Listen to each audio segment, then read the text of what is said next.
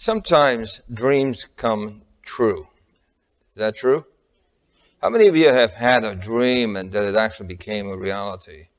Uh, I have had several, several dreams, and some of them have been uh, troubling. Uh, sometimes uh, the Bible calls dreams visions if they are from God. I remember one time I had a church member, his name was uh, Eric Taylor. Eric was one of those wonderful, wonderful deacons. Um, we had a large church, 650 members, and Eric was a farmer. And you can count on him having the church open when it needed to be open, either warmed up or cooled down, the doors taken care of. When you left, you didn't have to worry about a single thing. And then I got word that he had an accident. And the, as he was driving his tractor, somehow the rake in the back caught on a large boulder and the tractor came up and fell on him. And I was uh, sick at heart. Uh, he and his wife, Bertie, Bertie was a deaconess as well, and Bertie, again, wonderful, wonderful people. And I rushed to the hospital and I saw Eric with a cast on his leg and a cast on his arm. And uh, he, he, had had a crushed chest, ribs were broken, etc. And I remember asking Eric, Eric, how you doing? And he lifted up his uh, finger and, and, pointed to something, which was pasted right at his, uh, by his feet. There was a little sign that he had put up. Uh, there's nothing that happens to me that the Lord and I can't handle together. That was such a inspiration. And I went home that night. I had a, a dream or a vision, and I saw him in the casket. For me, it was comforting. And I called his son, and I said to, to Charlie, I said, Charlie, the Lord has revealed to me that your dad is not going to make it. But the good thing about it is that he is in the hands of the Lord. So Charlie said, Thank you so much for those comforting words to know that my dad is in the hands of the Lord. And the when the funeral took place, the place where I had seen him in the vision was exactly where we had the funeral. So there are dreams that do come true. I'm going to tell you about a specific dream found in the Bible. You notice that we've been dealing with the New Testament, correct? Yes? And tonight I'm going to shift and show you from the Old Testament a, a prophecy that's been registered there, and it, it's in the form of a dream. And for those of you who have studied this particular subject before, you may think you have heard it all, but tonight you may discover that you'll hear some more. The prophecy is, is uh, found in Daniel chapter 2, and uh, it goes through the whole chapter. So let's pray together as we consider the word. Father in heaven, once again, we thank you for all that you reveal in your word. And you have told us that that which you reveal is for us, and that which you do not reveal is not for us. So we're grateful for that which is ours, and we pray that you'll give us understanding. In Jesus' name, amen. In chapter 2 of Daniel, we find there a dream about uh, Babylon. In the old days, the Iraq was actually called Babylon, and I put a picture here together of a map because prior to uh, the division of Iran and uh, Syria, etc., there was something called the Mesopotamia. Mesopotamia actually took up uh, Iraq, it took up Iran, and it took up Turkey. But after that, they got divided, and uh, there you can see Iraq, But it's not called Iraq, it's called Babylon in this map because I got an ancient map so you can see the actual names of those places. And if you can see Nineveh, Nineveh today is called Mosul. What is it called? Mosul. And Mosul was recently in the news because you remember ISIS had come and conquered Mosul, and then the Iraqis went and liberated Mosul. So Mosul is Nineveh. That's where Jonah went to preach. So it's good to get a perspective as to what really was taking place. Now, in Iraq, ancient Iraq, several things have happened. In ancient Mesopotamia, that included Babylon or Iran, etc., Turkey, several things ex- ex- actually happened in those areas. First of all, the Garden of Eden was in that locality. We do not know precisely where, uh, but we know that it was over there. We know that the Tower of Babel, that's registered in Genesis chapter 11, was also uh, in that vicinity. Uh, in fact, many people thought that the Tower of Babel was only a story made up, but a few months ago, they actually did find a tablet with uh, the picture of the Tower of Babel on it that came from that location. So now the archaeologists have confirmed that the Tower of Babel actually did exist. So what the Bible says is true. It just takes time for it to be realized. Abraham came from Babylon or from Ur of the Chaldees. Uh, Jacob got his wife from Haran. And now Haran is today in Turkey, but in those days was a part of Mesopotamia. Then, of course, you have Jonah that went to preach in Mosul, uh, and it used to be called Nineveh. Daniel, the prophet, had his visions there, and the wise men that brought gifts to Jesus actually came from the east. And according to the Bible, you can see uh, Genesis 29, Isaiah 41, verse 2, it calls Babylon the king of the east. So the east then uh, was where Iraq was. The, the, uh, the, that part of the world then played a very important part in biblical history. And as I said, what's happening recently is that all of these new archaeological findings are simply confirming the reality that what God had inspired the writers to write actually did happen. For a long time, there was a lot of question. Uh, there were people who were saying, scholars who were saying, no, that didn't exist. There's no proof that it existed. We can't find it, so the Bible is wrong. Well, now they recognize that the Bible was not wrong, but they were wrong in making the statement the Bible was wrong.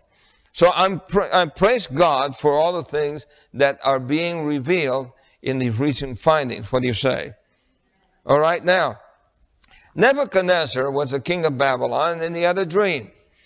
Nebuchadnezzar was a man who uh, was a very proud man, and he somehow believed that his empire would be the final empire in, on the earth. And we know that to be true because, again, archaeologists have discovered that. But he had a dream, and you can read about the dream in Daniel chapter 2. I won't take time to read all the dream, but I will simply just tell you this, that there was a young man named Daniel and three other young men who were captives and had been made eunuchs from Judah. So these boys were from Judah. And uh, the king Babylon used to try to take the choicest young people from the places that he would conquer and get them castrated, then train them and make them officials in his kingdom. So he tried to pick the best brains, best minds. And it's interesting that he was not choosy as to who he put in place. His concern was that they had the ability to help him with his kingdom. And so Daniel happened to be one of those. And uh, when the king had the dream, he first went to his counselors that are made up of different people. And these counselors were not able to tell the king what the dream was. He couldn't remember the dream. And so he went to them and said, I had a dream and I want you to tell me the dream. Well, they couldn't tell him the dream, so they said, look, you tell us the dream, we'll tell you the interpretation. And Nebuchadnezzar got upset because he figured out that they were lying all along. So he said, really, if you are who you claim to be and do what you claim to, to have been doing, then you should be able to give me the source as well as the what I have dreamt. Well, they said, look, king, you are asking too much. Nobody asks a wise man such a thing. This, this, this mystery is with the gods. Well, he got angry and decided to get rid of all of them. And of course, unfortunately, because Daniel and the boys were part of the wise men, and for some reason they were not there at that meeting, they were going to lose their lives as well. And when the, when the head guard came to Daniel, Daniel said, what, why is the king so hasty? And then the guard said what was taking place. And Daniel said, look, just give us uh, uh, some time tonight and we can get the answer for the king. Well, he was excited, but I'm sure that he waited to make sure that he can get the evidence. So that night, the Bible reveals that Daniel and his, and his friends got together and prayed. And friends, I don't know about you, but I have found to be, to, to I have found that prayer is the, that which links me to heaven. And I love to pray. I love to what? I pray. This morning I got up at four in the morning. What time? Four in the morning. And it's always a delightful thing to be able to talk to the Lord. And so, Daniel prayed. And when Daniel prayed, God answered because he prayed in faith. And when we pray, we also ought to pray in faith, believing that God can hear us. Listen, if you can believe that this thing can get you to communicate with somebody in Russia, then you should believe that the one in heaven can get you to communicate with the universe. What do you say? Amen? And so, God then wants us to communicate with Him. He loves to hear us talk to Him, and He loves to answer. I can tell you many, many answers that the Lord has given to me. Well, Daniel did get the answer. And he told uh, the head guard, and the head guard went and boasted that he had found somebody that could give him the answer to his dreams. And so Daniel said to the king, What you have seen, God has revealed that what's going to take place is what will happen all the way up to the end. So God has given you a picture of from your time to the latter days. To what days? The latter days. Well, Nebuchadnezzar, I'm sure he was sitting on the edge of his throne seat as Daniel began to unfold, unfold that particular dream. And so here's what uh, the actual Bible reveals then in this particular dream. Notice it says, You, O king, saw and beheld an exceeding statue that stood there. This image that you saw was made of gold, silver, iron, and brass. Can you see that? And while you were watching, a stone was cut out without hands, which struck the image on its feet of iron and clay and broke them in pieces. Then the iron, the clay, the bronze, and the silver, and the gold were crushed together and became like the chaff from the summer's threshing floors the wind carried them away, that there was no trace of them found. And the stone that was that struck the image became a what? A great mountain and filled the whole earth. So that was the actual dream. And I'm actually uh, quoting or reading to you from chapter 2. If you have your Bibles open to Daniel chapter 2, you can see chapter 2 and you can see then how Daniel went in, and we're reading from verse uh, 31 through verse 36. Can you see that? You king saw and behold a great image, this great image. Do you see that? Daniel chapter 2, verse 31, 32, 33, 34. And so the king must have been spellbound as Daniel very clearly outlines the precise dream that he had. It must have been spooky to, uh, to this king Because I've known people who are atheists. Uh, one time I had a, a, a uh, soldier that was stationed with me in Korea, and he was an atheist. He was always making fun of me and trying to ridicule me until one day I had to go down to Seoul, Korea, and it was a blizzard outside, and he had to go take care of some business. But he was afraid to go because it was this blizzard, snow, snow blizzard. Well, I, I said, well, I need to go anyway because I'm going to church. How are you going to get there? I said, I don't know, but I pray that God will, will provide a way. He said, sure. So, because I went, he decided to go with me. He said, okay, I'll come along with you. As soon as we got to the, to the gate of the, of the base there, what do you suppose happened? A lone taxi showed up and asked if we needed a ride. There was no one in sight, nobody outside of their home, but just a single taxi showed up. And when we got in the taxi, he was quiet. He was what? He was quiet.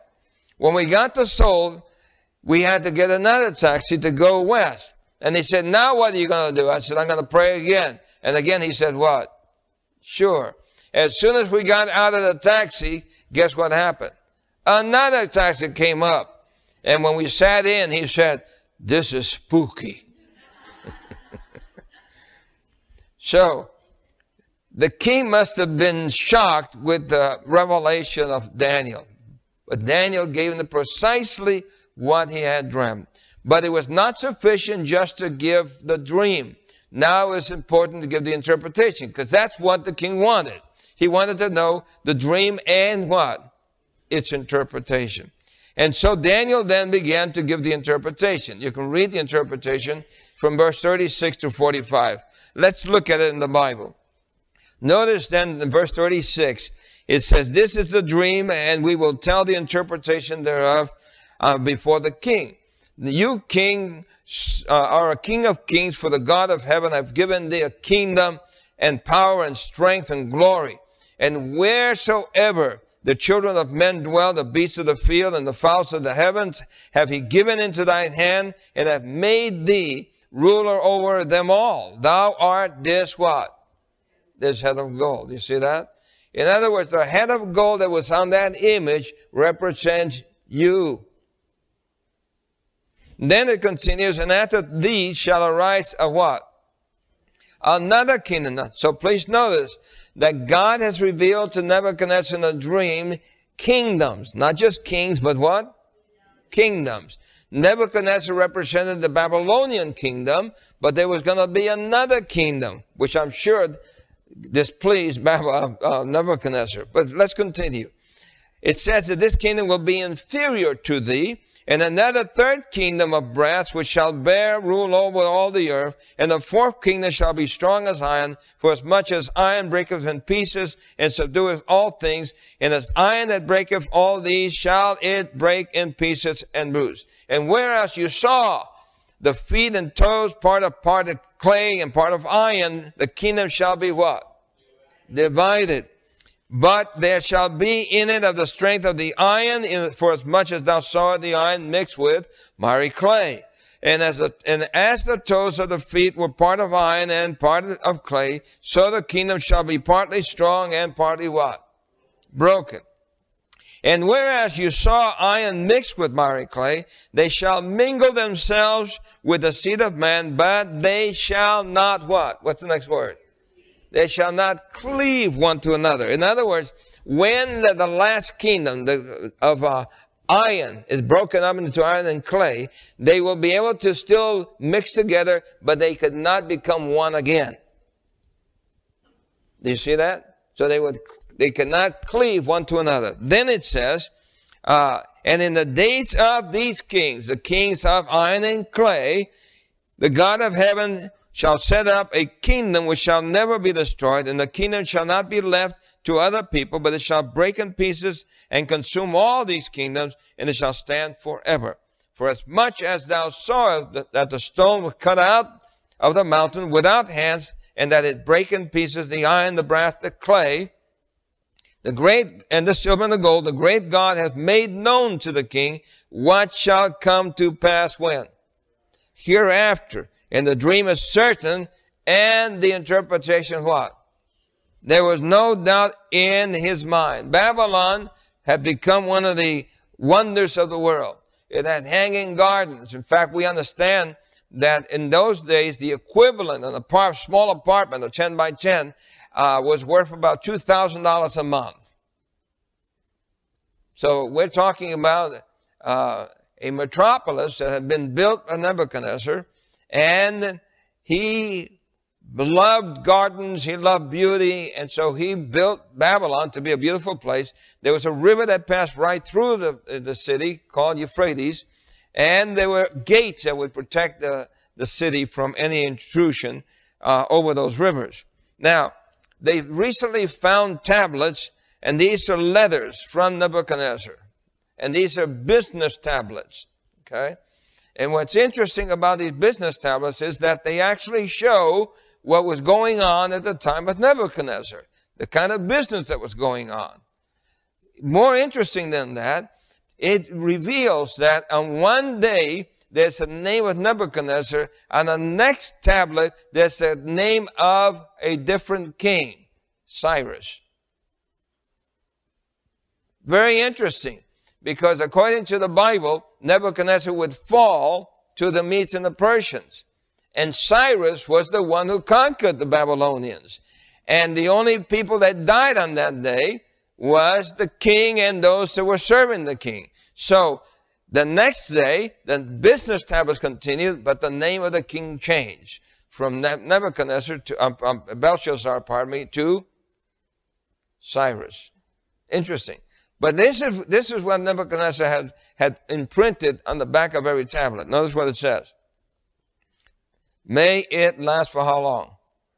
Forever. That's what this uh, writing in the back. May it last for how long?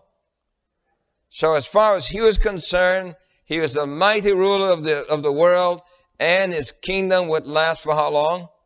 Forever.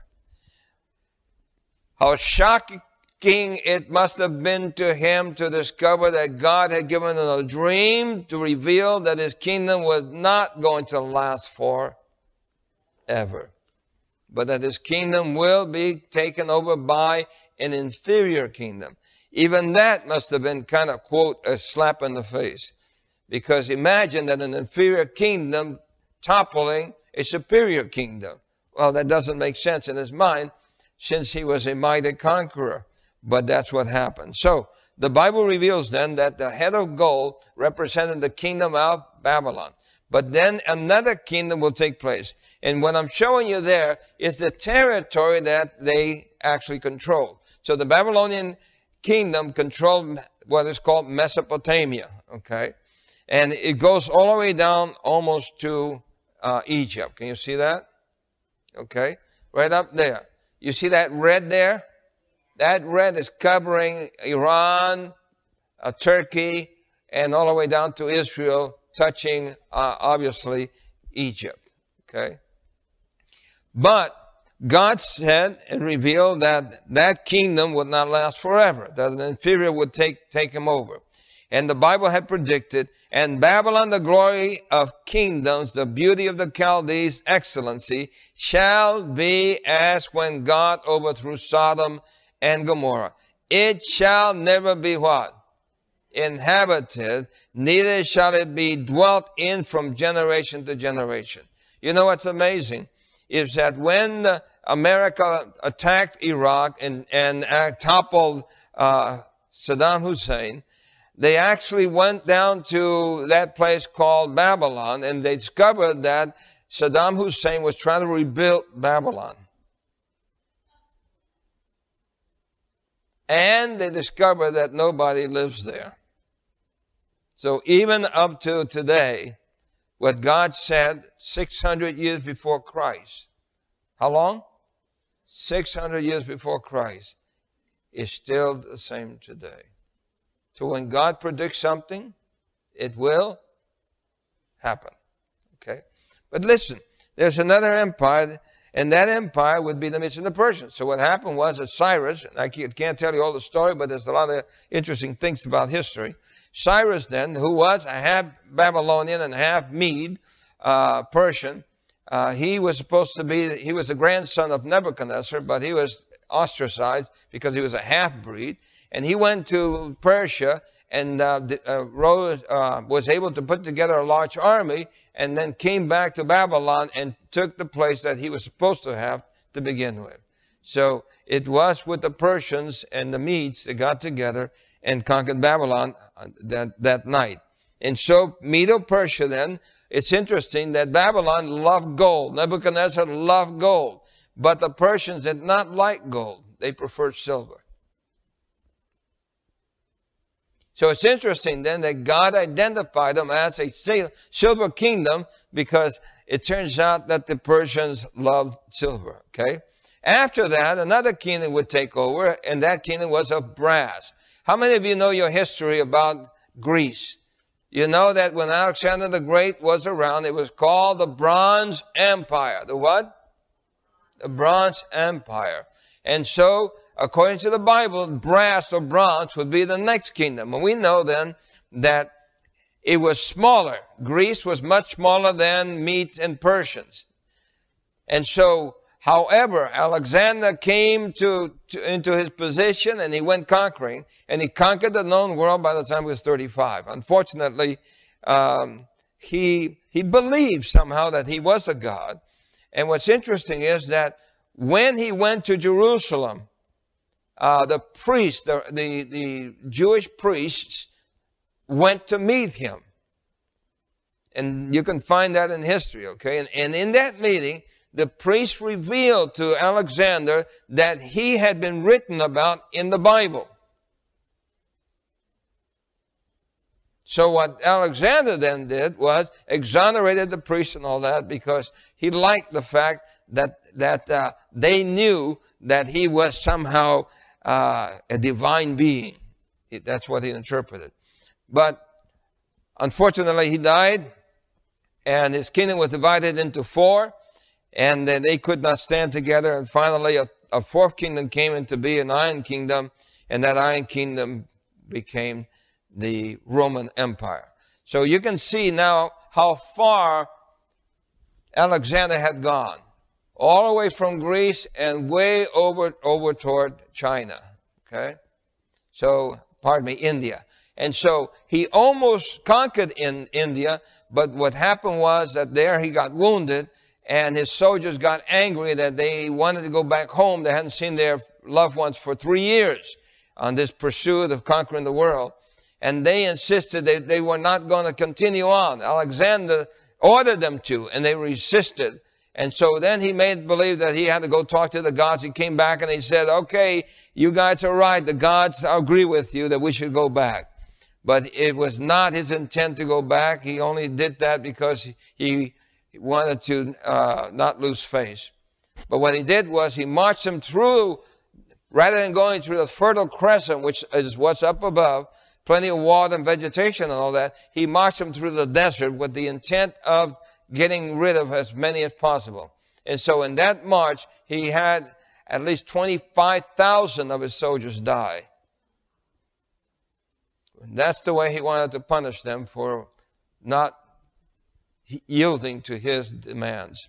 Anyway, the Lord reveals then that the fourth kingdom would take place. And so on June 22, 168 years before Christ, at the Battle of Pydna, the empire of Alexander perished 144 years after his death. And So the empire actually lasted 144 years. It was during that time, by the way, that's interesting that that uh, the Greeks the Greeks enforced that everybody had to speak the language of Helen. So it was Hellenized. Everybody in that empire had to speak the language of Helen. Well, what's interesting is that the Jews then found themselves in a tight spot because their kids now could not learn Hebrew because by law they could only speak the language of Helen, which was Greek. And so what they did then, since their kids were not able to read Hebrew anymore because it was against the law, they translated the Bible into Greek. And that's the Bible, the Greek Bible, that was available when Jesus came to the earth. So now you had the Hebrew Bible and you had, it's called the Septuagint. What is it called? Septuagint Bible. So now you had the Greek Bible, you had the Hebrew Bible. The older people could read Hebrew, the rabbis and all that taught the Hebrew, but the kids were only speaking Greek. That's correct. Just like over here, it's not a law in America, but they say if you speak three languages, you're trilingual. If you speak two languages, you're bilingual. If you speak one language, you're an American. Okay. So, anyway, the, the reality is that when we were kids, many of us, it was not safe to speak another language because we didn't want to be considered immigrants, etc. And I remember my wife's poor father, who his her grandfather was German, okay, but he did not teach my father-in-law German because in those days it was not safe to speak German because if you did, you were a Nazi. Okay? So a lot of people did not learn any other language than what? Than English. And so that's what happened with the, it, it was not the same situation, but anyway, the same thing happened. They could only learn Greek. Well, God said then that another kingdom would come of, of, of iron and it's interesting that the Romans uh, used iron for their spears, for their swords, for their armor. They used iron for everything. So each metal identified precisely the kingdoms. The Greeks loved bronze, brass. Alexander's mail, I'm talking about his armor and all that, was made of brass. His helmets were brass. And uh, they actually polished the brass one time to blind the enemy with the sun so that they could conquer the enemy. So anyway, all of these metals perfectly identified these coming kingdoms. So you must, you have to ask the question, how did these people, Daniel in particular, how was he able to foretell what would happen for centuries and centuries and centuries? How was it possible? Somebody from where? From above had to tell him. Okay? And so precisely. Well, we continue because the time is running out. So now the Roman Empire is in charge of the world, the known world, and this is the time when our Savior was born and died and was crucified. And this is where Christ had the victory in the spot that was supposed to be the hardest iron in the mix of iron, a simple cross gave the victory to our Savior. So you have the Babylon, Middle Persians, Greece, Rome, but then the, the last kingdom. Question with the last kingdom. Who conquered ancient Rome? Who conquered ancient Rome? Babylon was conquered by the Medes and the Persians. The Medes and the Persians were conquered by the Greeks. The Greeks were conquered by the Romans. But the Bible reveals that the last one would not be conquered, it would be divided. So the answer is nobody conquered Rome.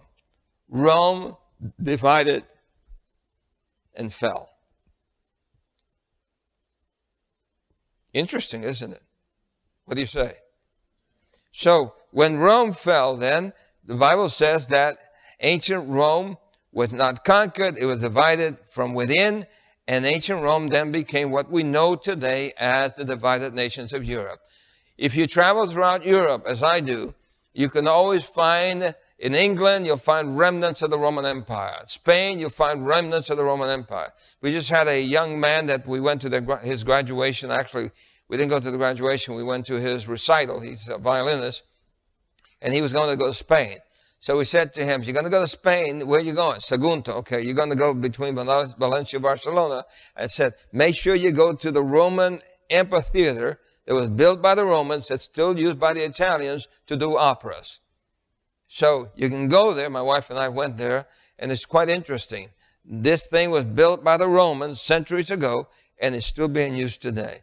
You go to, to Poland. There are remnants of the Roman Empire in Poland. You go to Germany remnants of the Roman Empire in Germany. You go to Norway, they're remnants of the Roman Empire in Norway. That's why they said all roads lead to Rome. Because Rome made sure that they can connect all of the European nations and make it possible for them to swiftly go through these roads to get to do what they needed to do to preserve their interests. And so now you have the Roman Empire, but now it is what? Divided. It is divided into 10. Into how many? 10 empires. All right? In those 10 empires, the names, you can see them there. Uh, the Visigoths, the Ostrogoths, the Sueves, the Franks, the uh, the, Illumina- the uh, Anglo-Saxons, the Alemanni, and all of these names today are the Germans, the French, the uh, Spanish, the, the uh, British, uh, the Italians, etc. In other words, today we have different names for them, and in the beginning, those were the old-fashioned names, okay? So Rome divides then, but the Bible says then that the feet represent the division of Rome. It's no longer a solid iron. Now it is mixed with iron and clay. And it says that some will be weak and some will be what? Strong. And so it is today. You have some countries in Europe that are strong and some countries in Europe that are what? That are weak. Okay? So what the Bible says is true. And here are the names with the new names as well. Okay? Now, what's interesting is that God said, whereas thou sawest iron mixed with miry clay, they shall mingle themselves with the seed of man, but they shall not what? Cleave one to another. It's amazing then that for all these centuries, since the Roman Empire fell in 476, what year? 476, since the, the division of the Roman Empire, all right, these kingdoms have lived together next to each other, and uh, they have not been able to join back together again. Humpty Dumpty could not be put back together again. Okay. He sat on the wall, he had a great fall, and all the king's horses and all the king's men could not put Humpty, Humpty Dumpty back together again. How many of you remember that? All right. So, it, it's, it's, it's interesting then that what God predicted precisely happened. Well, we're talking about a sweep of centuries of what God predicted would happen, and just as God predicted it, so it happened. But listen, we still have the last part. The last part is that they will not creep together, but there would be an attempt to bring them together. And there have been several attempts. Uh, we know Charlemagne tried to reunite Europe, and he, he deluged uh, Europe in blood. We know that Charles V tried to reunite Europe. This is Spain. And he ended up synchronizing clocks in the monastery. We know that uh, Louis XIV of France tried to reunite Europe, and the same thing, there was a lot of bloodshed. Napoleon Bonaparte also attempted to reunite Europe. Now, what's interesting with some of these people is that they knew something about the Bible. Napoleon was a man who believed in God and who believed in creation. One time his uh, naval officers were arguing about uh, that there was no God. And he overheard them, and so he came down in the midst of them, and he simply said, Sirs, look up there. And he talked, pointed to the stars. And then he said, Tell me who put them there. And then he walked away. So he was a man who understood something about the scriptures. He read the scriptures. Columbus was a man who read the scriptures. Did you know that? Did you know that you can actually order his commentary on the book of Re- Revelation and Daniel? Do you know that? Yes or no? They've been translated from Spanish and into English. So these people were people who understood something about the Bible. And Napoleon specifically knew he was defying God. He was defying who? God. And when he failed, he simply says, he, before his uh, fall, he said, Providence is on the side with the heaviest artillery. Okay? But when Waterloo happened, he said, God Almighty has been too much for me. So who did he give the credit for his fall? God. God Almighty has been what? Too much for me. See, he thought that because he had the heaviest artillery, it was a dumb deal with the British, he was he would just blow them to smithereens. So he had huge, huge cannons. However, what happened was that when he went to Waterloo, it's interesting that it says Waterloo, because that's what happened. His cannons could not be moved because it poured so much rain that his cannon sunk in the mud. And because the cannon sunk in the mud, he could not move them, and he lost the battle to England. Okay? Well,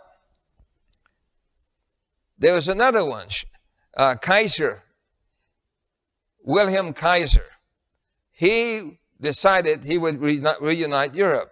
However, Kaiser was a Protestant who was well acquainted with Daniel chapter 2. With what? So he knew that God had said, they shall not what? But he determined he was going to unite them, and he failed. In fact, it's interesting. There was a, this bust of Daniel in the, in the, uh, outside of the cathedral. And every time he walked by it, he hated it because it reminded him of what the Bible said in Daniel chapter 2, because this was Daniel's bust. So you know what he did? he made an agreement with the bishop of the cathedral that if he would cut off the head of that bust, that he would put a new roof on his church. And so they did that. They cut the head off of Daniel and he got a, the new roof on the church. However, when the communists came and conquered that area, they found this head and they found out what it belonged to, so they glued it back on. So there you have it. Can you see the line? Okay. So they actually glued it back on, not knowing that they were putting Daniel back together again. All right. So it's amazing. Hitler also tried, didn't he? He tried to conquer the world. Hitler was also acquainted with the, with the word of God. And he thought that he would try to reunite Europe. However, we know he failed. This is a prominent the place where he would march his army every time he had a victory. I've been there. My wife and I have walked on those parade grounds and the buildings were mammoth. This building could house 40,000 people. How many? 40,000 people. And uh, so he had in his mind that he would be the final ruler of the world. But God has said one small verse, they shall not what? Cleave one to another. And so it was. Here's that building. You can see how small the cars are. Can you see that? I don't know how good your eyesight is, but can you see the little cars there? You can see how large this building is? All right. So he built this mammoth thing, and uh, this is where he would stand and hold up his arm as the armies would march there, and the dignitaries would sit on the, on this uh, on this, these bleachers. But obviously, it didn't work because God had said it. Then Vladimir Lenin, what did he say? We will conquer the world for communism. We will bury you in America. Well, he's the one that's been buried, not America. The reality is that the Bible has said they will not what? They will not cleave. And so one little verse has failed the mightiest conquerors of our history, of the world history which gives us confidence that if God says it, we can count on it. What do you say? But listen, the final end is revealed. Today there's been another move to unite Europe. And the other move is called the European what? Union. And it has how many stars? Do you know that? It has 12 stars. You know why it has 12 stars? Do you? Well, I'll tell you why it has 12 stars. Uh, I have a friend who was studying international law in Europe. And there was a meeting of the union, and people had the opportunity to ask questions. She, since uh, she was studying international law, she attended the meeting. And finally, when the question time came, she asked the question, uh, are you going to do like America does? That every time they have another state, they add another flag uh, pardon me, another star to the flag. And they said no. 12 stars. So then they had the question, another question, other questions, and then she raised her hand again. And she asked the question, does this have anything to do with Mary? Virgin Mary. And they said, yes. But then they wouldn't let her ask any more questions. And afterwards, somebody came to her and said, You know too much. And she said, Well, it's because I know the Bible. Here's what's happening. Just so you understand what's going on. It so happens that Strasbourg, which used to belong to Germany, today belongs to France. Germany was punished, and they gave Strasbourg to German to France as a reward for siding with the Allies. Okay, so today Strasbourg is on uh, with France side, but the patron saint of Strasbourg is Mary. Who? Mary. And why am I mentioning Strasbourg? Because that's where the Union building is built. The European Union building is in Strasbourg, but something that you perhaps don't notice. Do you notice the round circular shape of the building? You know why that's built that way? It's built that way to represent the Tower of Babel. To re- represent what? The Tower of Babel.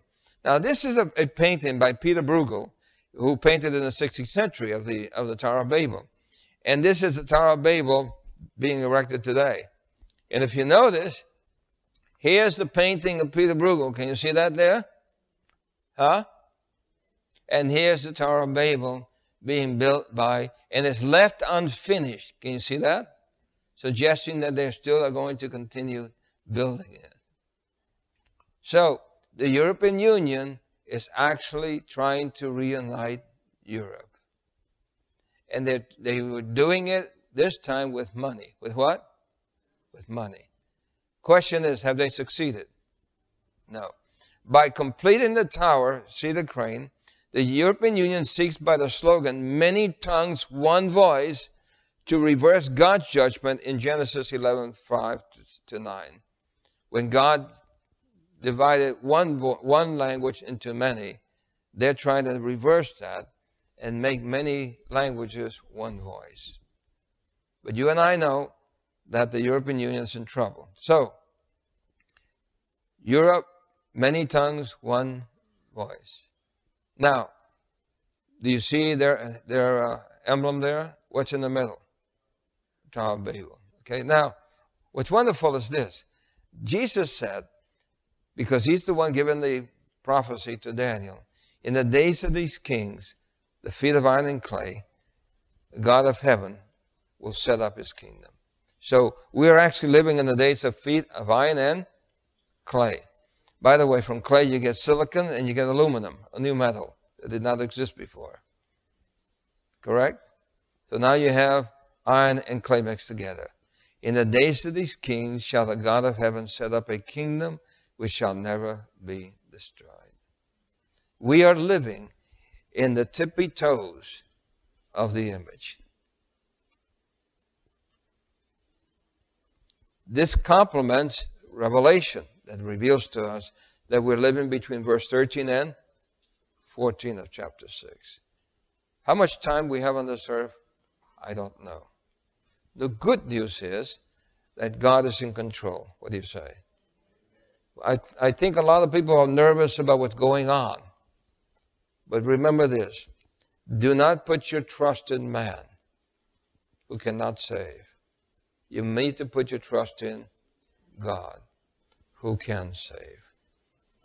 How many of you are grateful tonight to see that in Bible prophecy, God reveals that He is in control? Would you raise your hand to that? I also, I'm so grateful to know that Jesus is coming. You see, the next thing that will happen, it says, the kingdom shall not be left to another people, but it shall break in pieces and consume all these kingdoms, and it shall stand for how long?